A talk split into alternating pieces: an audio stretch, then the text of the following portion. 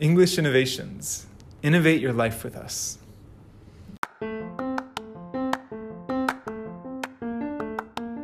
こんにちは。 English Innovations のジョーです。我々 English Innovations は、TOEIC、TOEFL、IELTS の対策専門塾です。このポッドキャストは、 English Innovations で英語のスコアを達成して留学した生徒さんの English で自分の人生にイノベーションを起こしたストーリーを配信しています。本日はゲストの卒業生として、春日さんをお迎えしています。春日さんは English Innovations 大阪校で TOEFL80 点突破コースを約1年受講されました。TOEFL IBT77 を達成後、The University of Toledo へ進学されました。現在は専攻をマーケティングとして学ばれています。この回では、 English Innovations で英語の勉強をしていた時を振り返って話を聞かせていただきます。春日さん、どうぞよろしくお願いします。よろしくお願いします。はじめになんですけど、はい。春日さんが English Innovations で英語の勉強をしようと思ったきっかけを教えてください。もともとは日本の大学に入ろうと思ってて、でその栄養はい入試で TOEFL のスコアが必要になりました。ありがとうございます。ってことは、こう、 English Innovations で勉強していく過程で、こう、春日さんのこう目標みたいなの変わっていったんですかね。えっと、まあ、もともとその日本の大学で、まあ、学部留学しようかなとは思ってたんですけど、はい、はい、はい。EI の子たちが、まあ、みんなもアメリカの大学に行くって言ってうんうんうん頑張ってて、あ、じゃあ自分もそうしてみようかなと思って、こうちょっとずつ進路変え始めました。うーん。なれありがとうございます。そのお話をあ後ほど聞かせてください。はい。はい。いろいろな英語学校があると思うんですけど、はい。その中でも English Innovations に決めた理由っていうのはありますか？えっと、何校かその大阪の TOEFL の学校とかも回ってみたんですけど、なんはいかほとんどの学校がこう先生が一方的にこう喋ってて文法の解説を日本語ですごい難しくしてたりしなるほど。てで私そういうのがあんまり得意じゃないというか好きじゃなかったんですけど、まあ EI に行った時に、結構みんなワイワイしててこう発言してる人も多かったりとか、実践的にやってる練習が多いのと、あとまあ all English でも基本日本語は喋らないっていう授業環境があすごいいいなと思って、で、うん。まあそれが苦にならへんやろうなと思って EI 行こうかなと思って決めました。ありがとうございます。結構、 English Innovations の生徒さんとかは雰囲気のことを言ってくださることが多くて、はい。まあ、どんなことでクラスの雰囲気のユニークさとかを感じましたか？なんかユニークなクラスメートとかいましたか？なんか やっぱりみんなちょっと癖強いというか、癖強い。なるほど。癖強いというかすっごいみんなほんまに面白い子がいっぱいでおおなるほどなるほど。もうなんかあんまり静かな子もいいひんしすっごいみんな個性があって自分の意見がみんなあって夢がはっきりしててっていうような子が多くてうわすごいいいなって思ったのとあとそれがやっぱりみんなその同世代の子っていうのに私はすごい刺激を受けあてーそうですよね。確かに。で、まあ、先生たちとかスタッフさんもみんな優しいしもうみんな距離が近くて、まあ、ワイワイしてる感じがすごいいい環境やなと思いました。うんうんうん。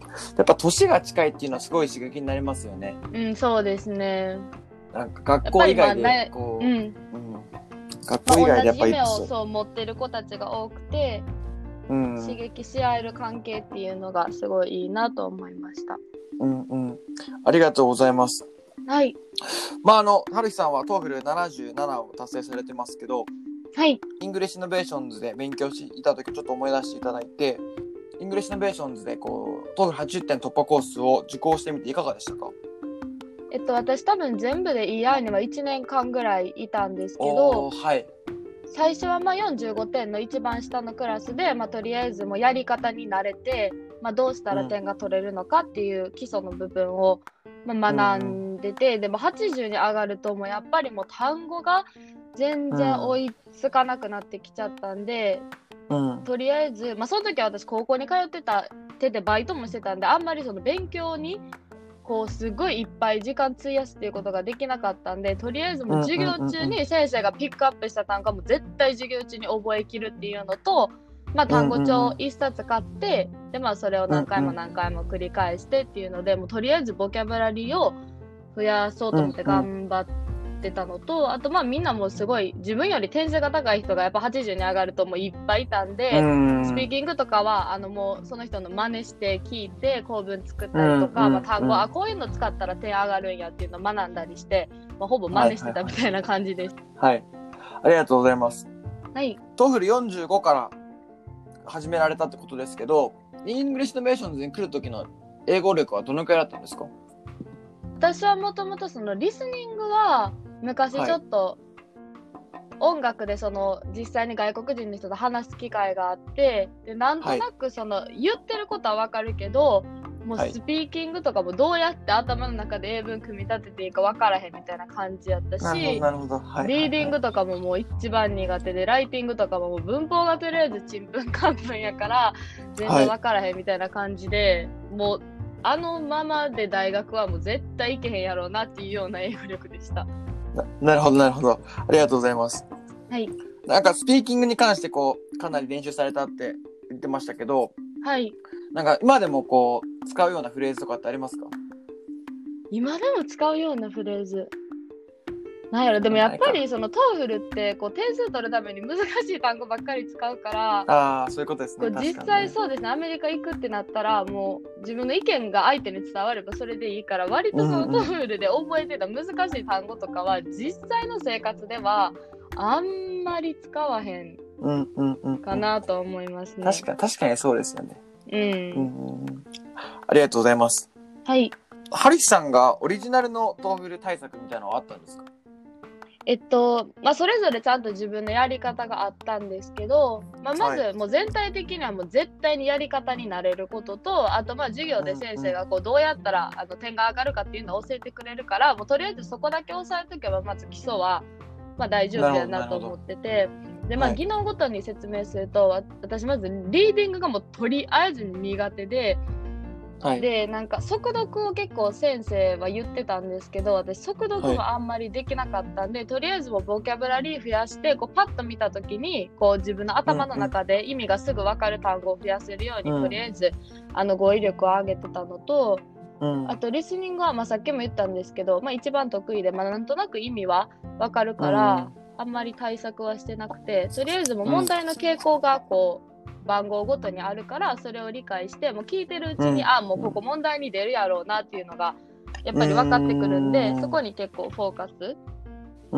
してて、でスピーキングは、まあ、やっぱり私イヤー入るまでもう本当に英語喋れなかったんではい。慣れるまでにこう実際に発言するっていうのがすごいなんやろ恥ずかしかったっていうかなんか自分のこう喋ってる英語が合ってるかどうかも分からへんから。うん、そうですよね。うなんですけども、途中からも完全に恥ずかしい気持ちはしてて吹っ切ってやった方が点数は上がったっていうのと、はい。あのまあだだ慣れていったら頭の中でのその英文ができるスピードがこうどんどんどんどん速くはなっていくんで、でまあそのメモの取り方とかも工夫してこうパッて見てもうすぐ喋れるようにしたりっていうそこのスピード感をこううん頭にこう叩き込んで慣れさせてました。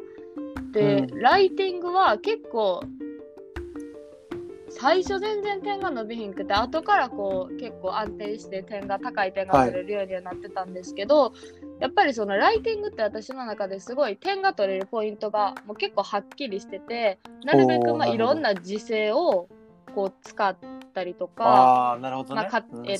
あ過去形とか過去完了形とかあとうん家庭法とか、あとクオートをもう絶対い何個かまあ頭の中に3つぐらいもう完全に丸覚えしたやつを置いておいてでもはい。その題に合わせてその3つのうち1つどれか入れたら、はい。結構点は上がってたんでもうライティングはもう自分の中で何個かこう絶対こういう話題につなげるぞとか絶対こういうクォートは入れるぞって決めといた方がなるほど。楽やし点はすごいあのそっからすぐ上がりましたね。うんうんうんうん。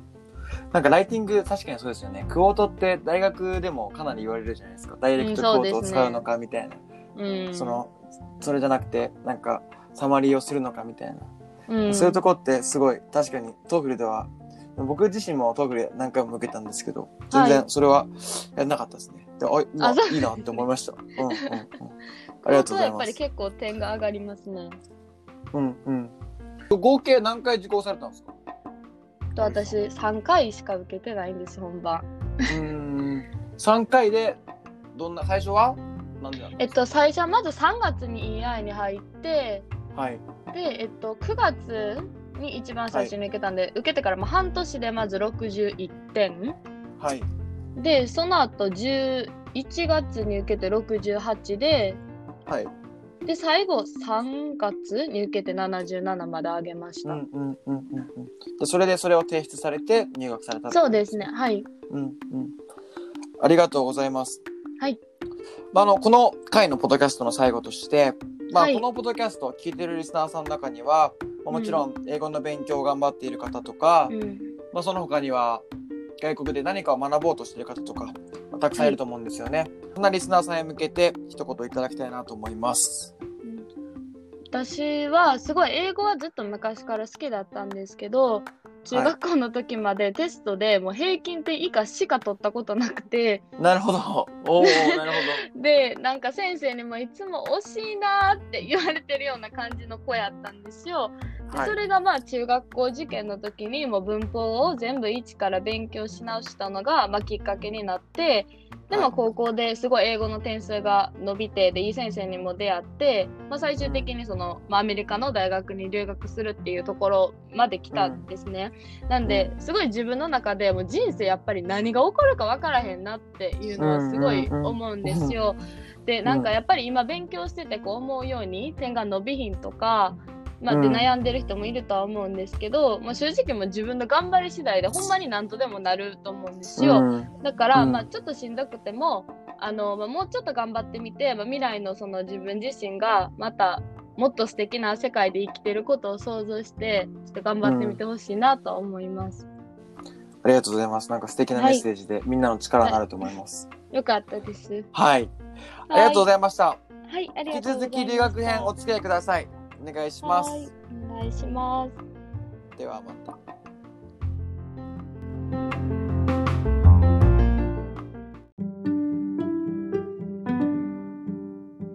English Innovators は毎週月曜日、 English で自分の人生にイノベーションを起こした人のストーリーを配信しています。